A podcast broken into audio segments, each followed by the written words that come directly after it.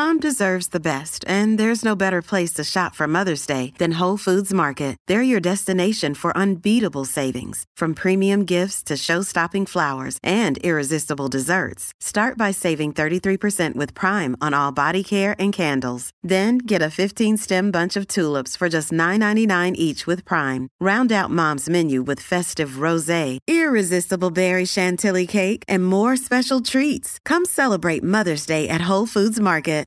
Evernorth Health Services, we believe costs shouldn't get in the way of life-changing care, and we're doing everything in our power to make it possible. Behavioral health solutions that also keep your projections at their best? It's possible. Pharmacy benefits that benefit your bottom line? It's possible.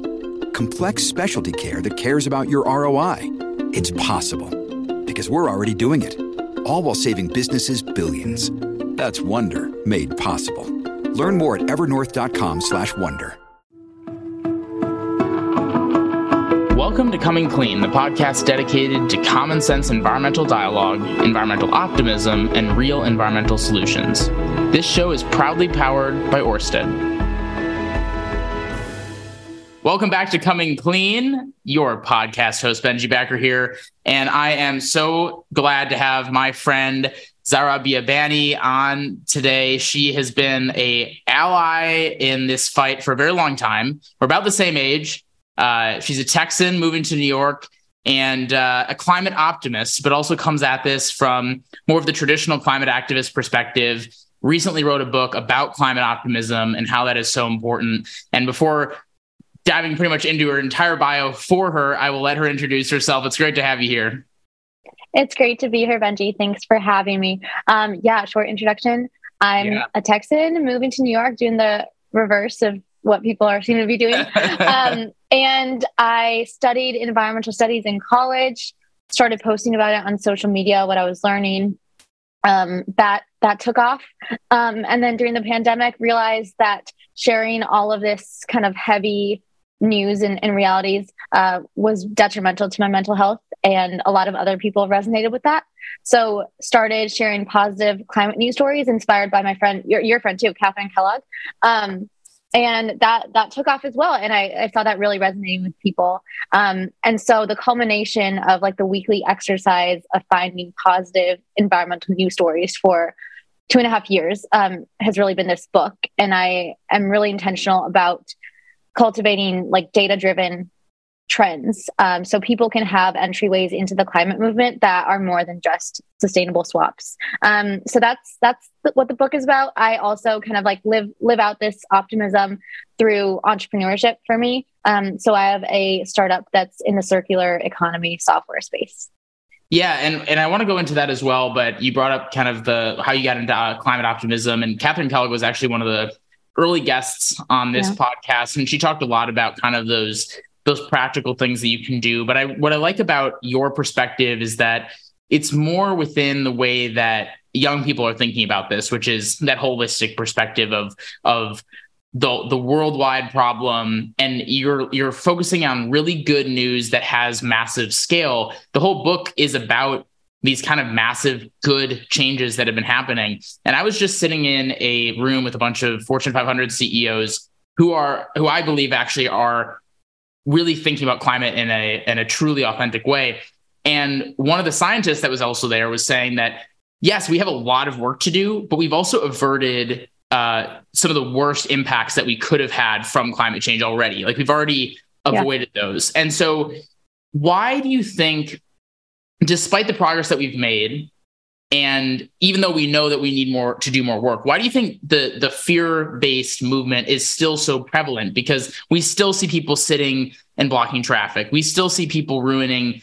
Uh, you know, like the, the the the pool in in Europe uh, that was like just this last weekend. Uh, obviously, the paintings, all those things that have been kind of all over the internet. We still see that. Why is that so pervasive? Even though we're starting to make progress, uh, do you think?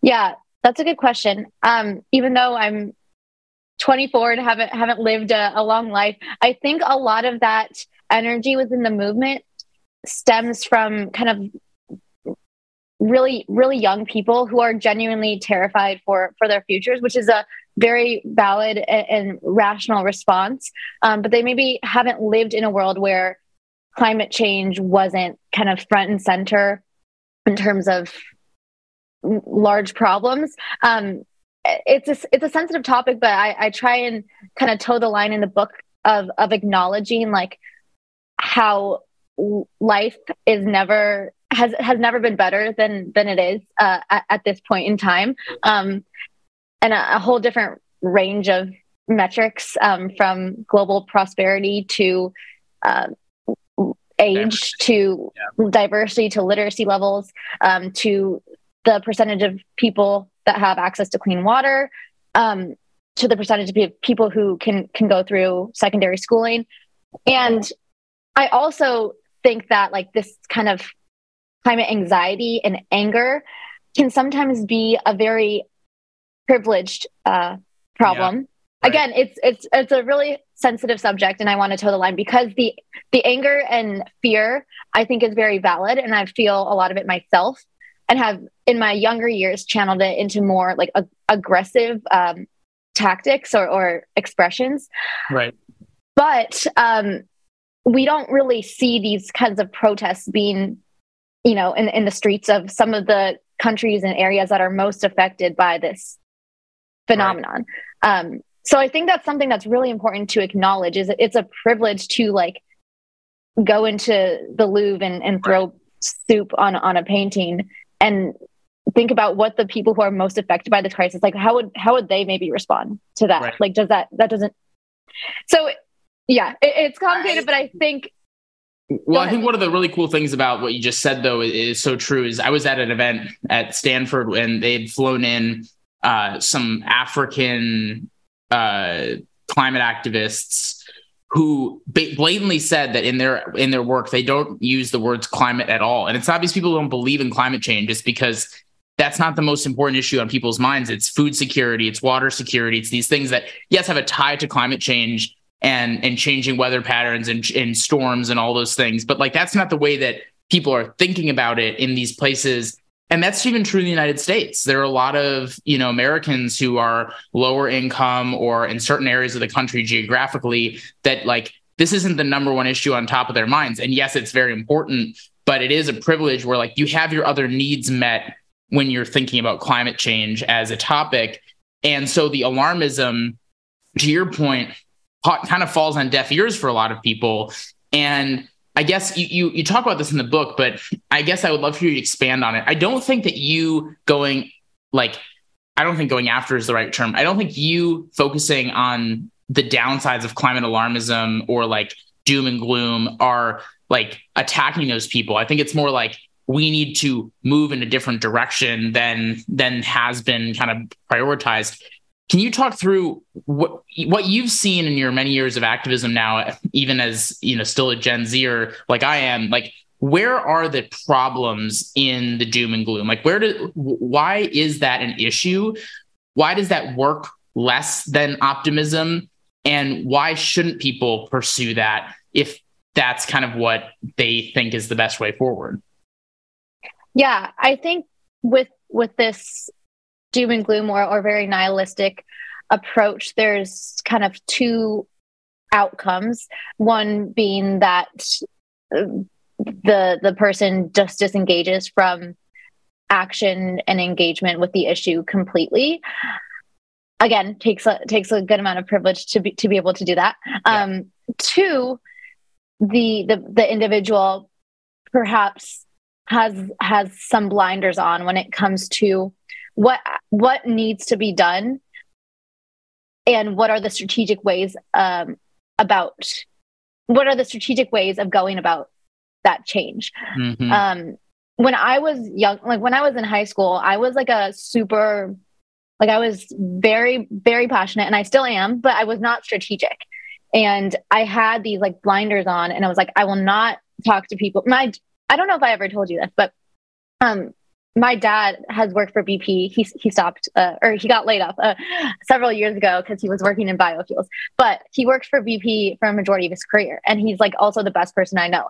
And I think that relationship was one of the main reasons I was so like I, I was really interested in what you were telling me, and then kind of delving into that that research about like bridge building in terms of bipartisan climate action. Um, but I think something with with a lot of this generation is just like the unwillingness to come to the table um, mm-hmm. and even talk about these issues. And I know it can be hard when we're in a really polarized society and some some people, um, some politicians don't acknowledge other people's basic rights. So I don't want to put that expectation on right.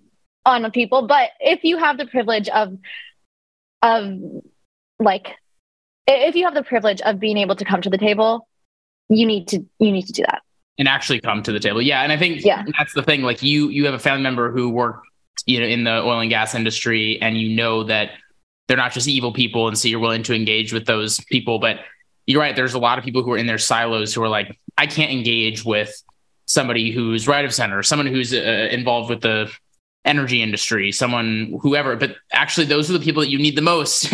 and so, if you're going to come to the table, you need to actually include those voices. And chances are they're not as evil or even evil at all um, compared to how you think they are. So, I, I think that that's a really unique perspective. I mean, when you look at this conversation, I think it's starting to trend towards optimism but I, I believe that the pessimism has really hurt the movement because it basically makes people feel like there's no chance, no hope, there's no way to actually move forward. And then the people who actually do engage, so that turns off a lot of people from engaging. The people who do engage are the ones who like turn off a whole different section of the population from being engaged because they're like, whoa, if if if protecting the environment and fighting climate change means blocking traffic, like I don't want anything to do with that. And I'm going to go the other way do you think it's too late to start changing that narrative in the same speed that we need to start changing policy and everything? Or do you feel like the tide is is moving in the right direction compared to what needs to happen from a like timeline with science with technology with all the things that we need to do?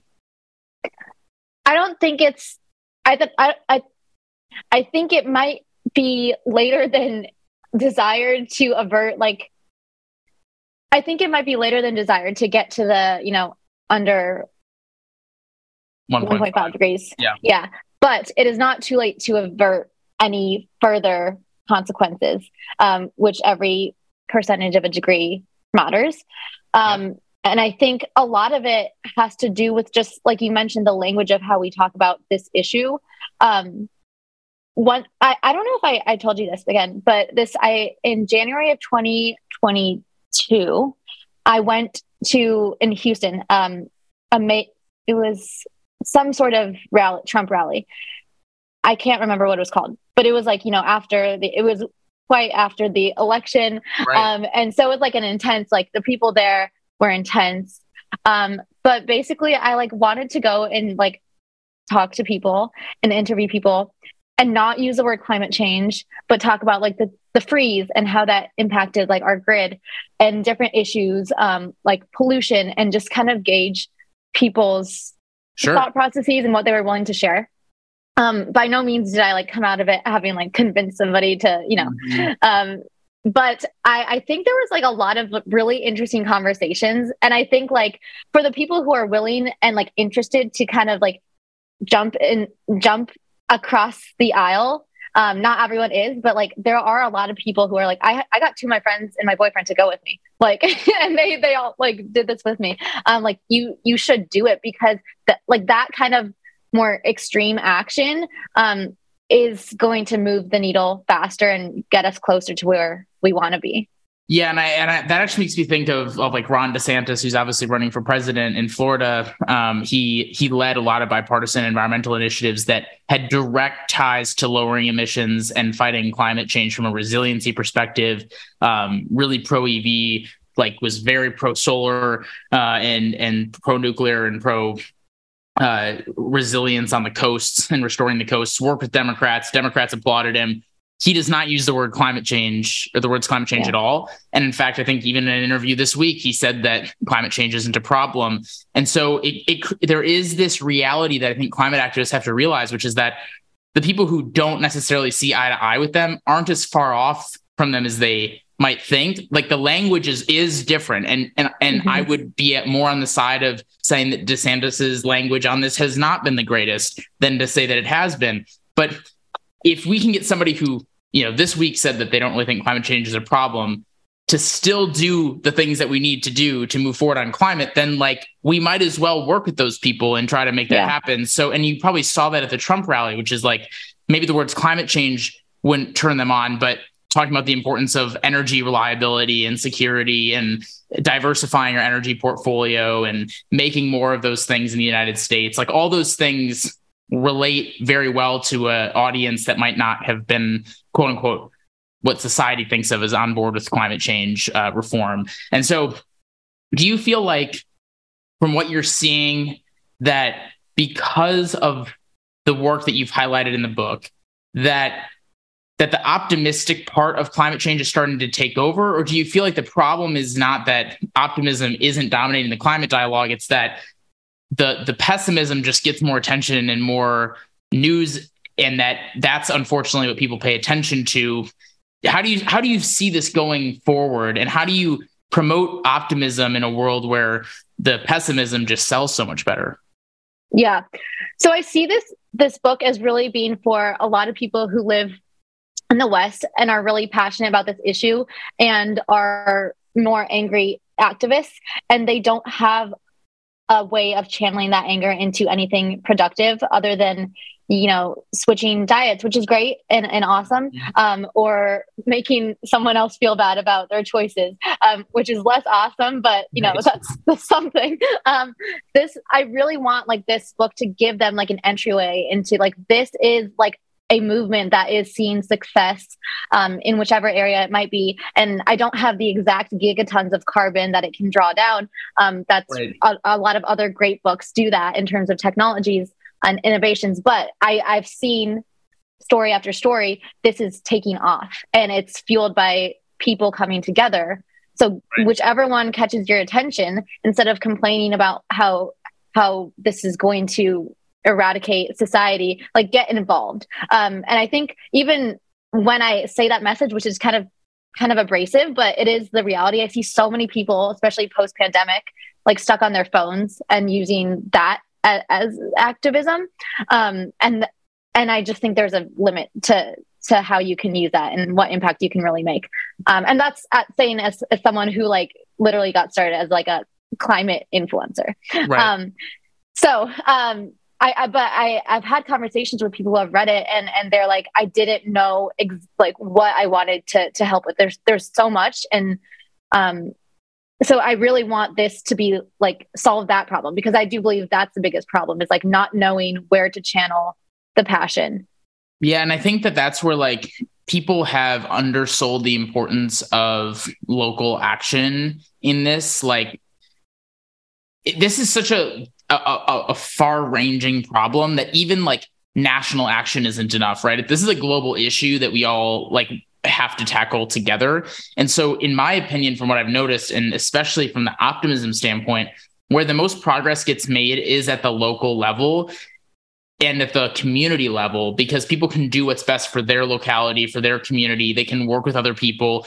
Optimism sells a lot more in a local community than it does trying to like shape that narrative at the national level where it's Trump versus Bernie versus Biden versus Ted Cruz and it's just visceral all the time. It's yeah. not that way at the local community level. And we need local community buy in to make these things happen. And like, you know, you live in Houston, I live in Phoenix those are very different places that very, need very different solutions. And so it actually works really well for things to happen locally because here, you know, it's it's very much we don't have to prepare for floods or or hurricanes. We don't have to uh, worry about a lack of sunshine. There's like so many different things that happen here. We also don't have an oil and gas community. We have a coal community. Uh, you you in Texas have a very oil and gas heavy community. So like the solutions look a little bit different.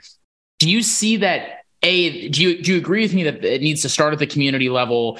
And if not why? Or if so why? And then but do you feel like that's where optimism can sell better as well? Yeah absolutely.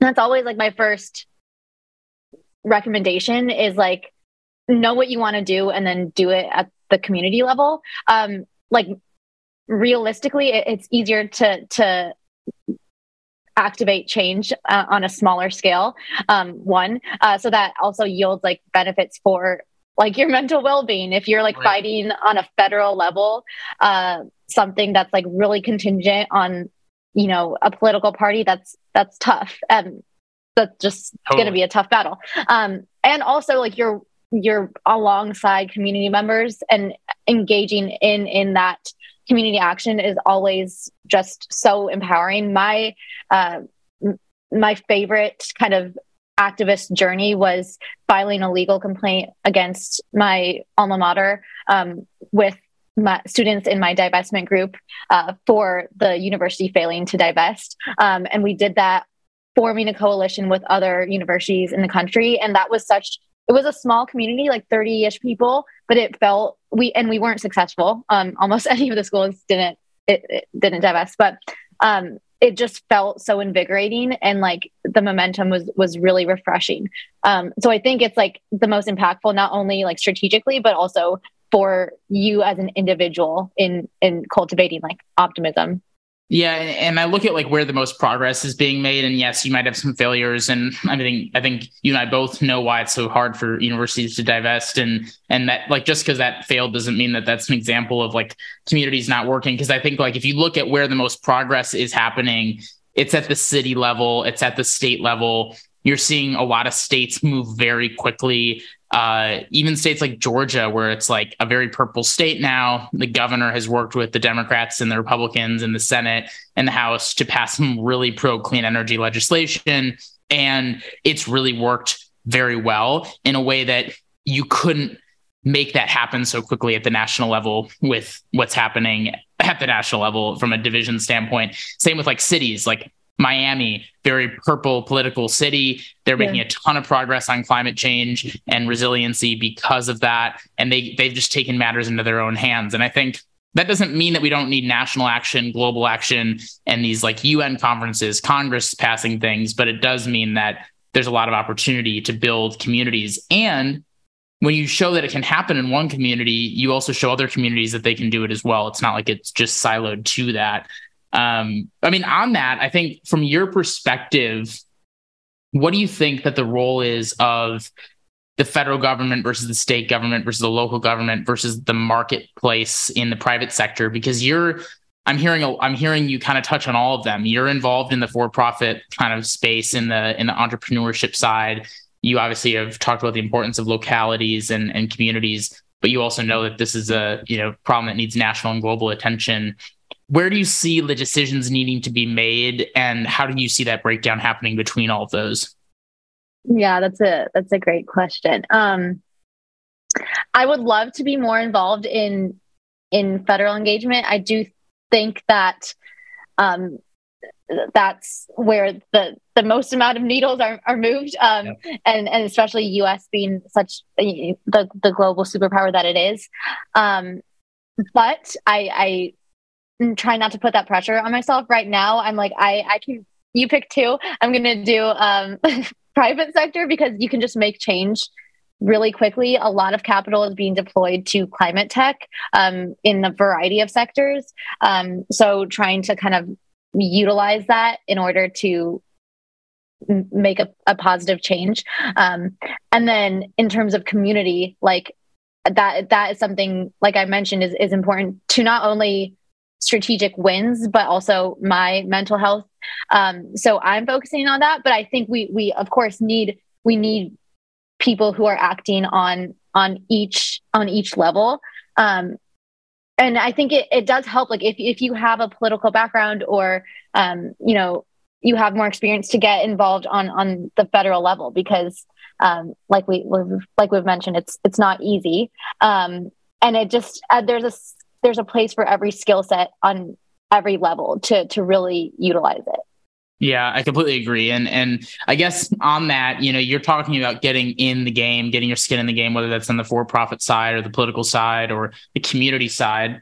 Um, where do you feel like when you talk to people our age who are so focused on that pessimism, uh, we both have a lot of peers who kind of are part of that. And uh, like you said, that there's there's an understandable reason behind that. How do you interact with those sorts of people and urge them to turn the tide in the more optimistic direction? What have you seen work in trying to convince people who have been involved in the more pessimistic side to to join the more optimistic, forward looking side of things. For those of us who are trying to do that, how do you convince others to do it as well? So I I try by by sharing some of the positive news, and I think that's a that's a good entryway. But it's not like that won't typically get them to get involved with with this change. Actually, like being like upfront and being a little bit again abrasive and saying like, look, it's it's not going to change, especially if if we're sitting here not doing anything about it rather other than complaining and, and being despondent yeah. um yeah. like you you might not have all the time you want to dedicate to this issue but you do have some time and you do have some skills um, and you do have some money so why not deploy that uh, and and see see what comes of it? And i'm sure the returns will be better than than what your reality is now which is just facing this doom over over your future our, over our future. Yeah no totally. And and i think why is it that with sparkling water, I'm always playing guessing games with what flavor I'm drinking? Is it citrus? Is it aluminum can flavored? Mm, not sure. Sparkling ice, though, they really mean flavor. Like in your face flavor. Orange mango, black raspberry. Don't even get me started on the strawberry lemonade. Kiwi strawberry slid right into my taste buds DMs last night and let them know who's boss. No subtleties there and no sugar either. But it does have vitamins and antioxidants. Find sparkling ice at a major grocery store or club retailer near you. Sparkling ice. Anything but subtle the doom and gloom stuff's been tried for decades and it hasn't really worked. And so i think that that's also a compelling argument that like why not try to look at where the optimism is heading? Because that's also like this is a snowball issue. Like we have to work from growing and growing and growing these different solutions. And so if you work where there's optimism you're gaining momentum in that direction. So if there's optimism that solar is growing in arizona and you live in Arizona and you want to be part of that growth in solar in Arizona, then you're just one additional uh, person working on moving that in the right direction when it's already moving in that direction, which is like the best place for people to be when they're trying to move a ball down the field. And I think that that's that's the power of optimism is that you're going where the progress is already being made and you're helping yeah. contribute to that progress happen fa- happening faster and instead of trying to push back against something that might be such a big, tall order, like again, you know, like I was in London seeing people block traffic to say that, you know, they need to go 100% clean energy in the UK, otherwise everyone's going to die. And so, like, that's that's a much taller uh, ask than trying to to join the progress that's already being made and and contribute to that.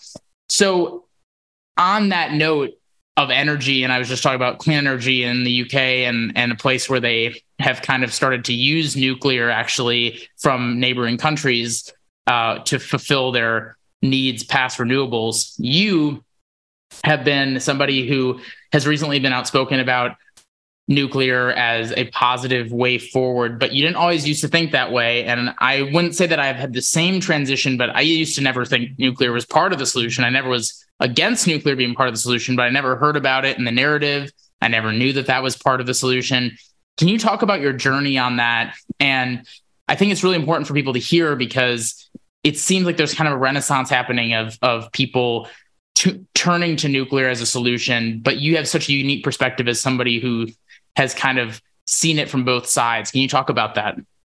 Yeah, I think initially when I was anti-nuclear i i honestly didn't know that much about it and not to say I, am some expert now um, but what i did know at the time was the potential downsides of, of, of nuclear which i i maintain are, are the potential downsides are, are quite lofty um, and the potential com- community impacts and the lack of buy-in from community members the kind of not in my backyard phenomenon where these reactors will will end up being uh, the or these plants. I'm sorry, will end up being in poorer or, or more low income neighborhoods. Mm-hmm. But realizing one that that could be uh, ameliorated by actually educating community members um, and being educated ourselves on the realities of nuclear. Um, really, I, I, also thought it was it was way too expensive. Um, the upfront capital costs are high, but then the costs to maintain are a lot lower. Um, and also, I thought it would took way too long to to set up. Um, which it does in a, in America. Um, but that's a whole other that's permitting and licensing, um, which which are important, right? Because we want to understand the environmental impacts. But right. there's just a whole lot of as there's just a whole lot of red tape um, and just dragging of feet in in some of these processes. So there are ways that we can make it so we are saving money in in a less amount of time while producing more clean energy um, and getting that community buy-in. I, I'm against. I'm a, I'm not pro nuclear if if communities that have these plants in them are Wait, let me say that. yeah, no, you're, you're not, not pro nuclear if the, the communities aren't bought in, but if they're bought in yeah. and they're part of the solution, then then then you see that as part of the solution. Yes, and I don't think we need like representatives from from you know pro nuclear agencies to come and convince them. I think we they they need people who are pro environment to to come in and realistically establish why why this is necessary and in getting us even potentially to reach our net zero goals. Um, and really walking through the consequences and the probability of those consequences which are a lot lower than i initially thought.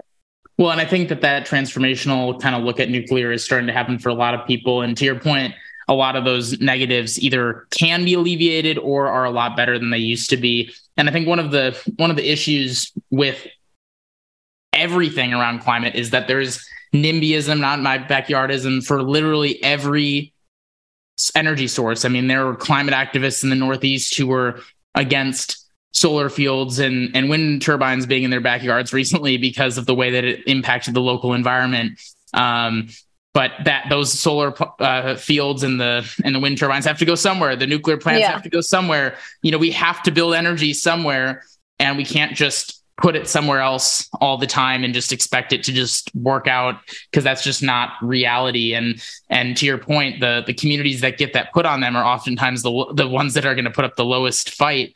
It's the like middle and upper income people that fight back because they don't want the wind turbines and the solar fields or the nuclear uh, plants in their backyards. But then the then the the lowest income people in this in our society get stuck with you know the either the the eyesore at the very best or some really you know other significant impacts at the very yeah. worst and that's just not the way that it should be and i think as privileged americans like most of us are we need to be more open to having these solutions be in our backyards even if it's not as perfect as maybe we'd want it to be uh, that's just the reality of having lights uh, that turn on and yeah. Um, powering the different parts of our lives that we that we rely on yeah, so, 100%. So last question kind of goes towards your um, your entrepreneurial side, which is the role of our generation from the consumer side of things. You're really active on you you and I were talking about the B2B side of uh, consumerism and retail and thrifting and and secondhand, you know, clothing and all the different things that have been I mean honestly that sort of mentality has been kind of trendy for a while, but at the same time, consumerism in our generation is like at an all time high, and we consume so much as a generation.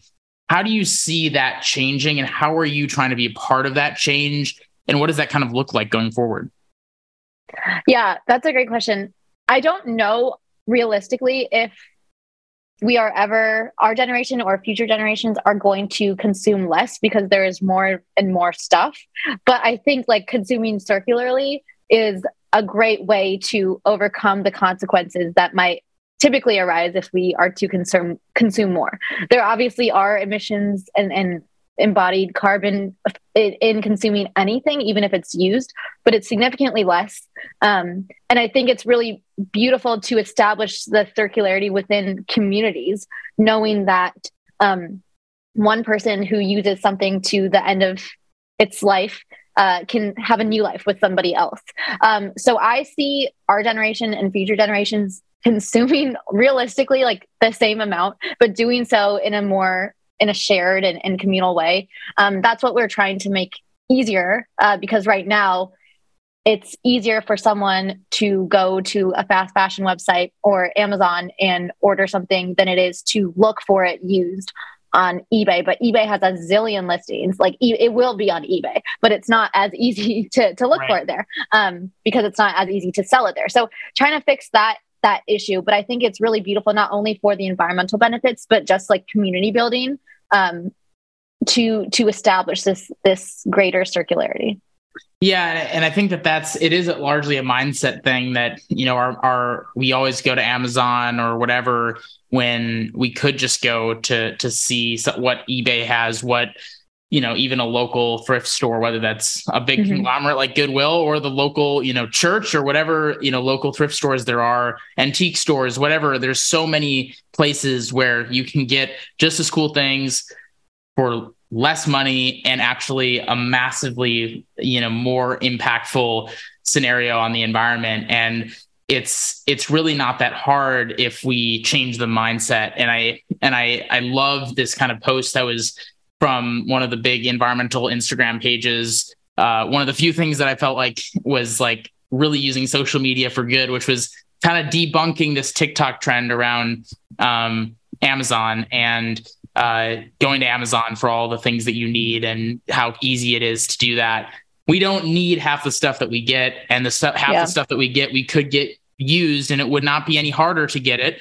Um, maybe eBay's shipping would take a day or two more. I don't even know if that's true. So I think mm-hmm. there's it's just a mindset change, and it seems like you're trying to make that more accessible for people and and more interconnected with their lives. The way that Amazon is interconnected with our lives is so seamless. And I think if we could make building a more secondhand thrift mindset more seamless into our lives where we, it doesn't feel like we're giving something away compared to how seamless Amazon is, then I feel like we could truly change that mindset. And and it seems like that's something you're trying to work on.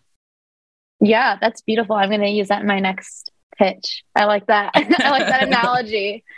Well, it's it's it's true because it's like what we don't realize is that it's not just about cost for people when they're trying to make a decision.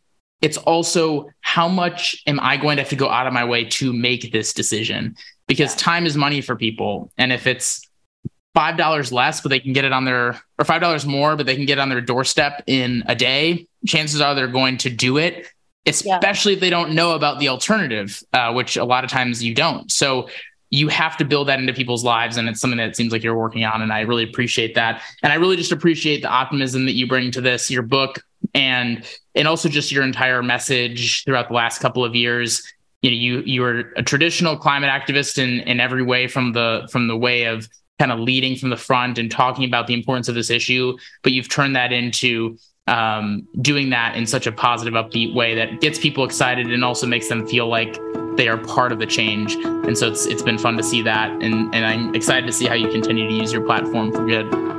Thank you, Benji. And before we jump, the Coming Clean podcast is grateful to be powered by Orsted, a wonderful company strengthening America's energy security with reliable and domestic clean energy. Through its integrated renewable energy solutions, Orsted is creating American jobs, investing in American communities, and driving American innovation, all while preserving our country's natural habitats. A clean energy future truly connects us all, and Orsted is helping lead the charge. To learn more, visit us.orsted.com.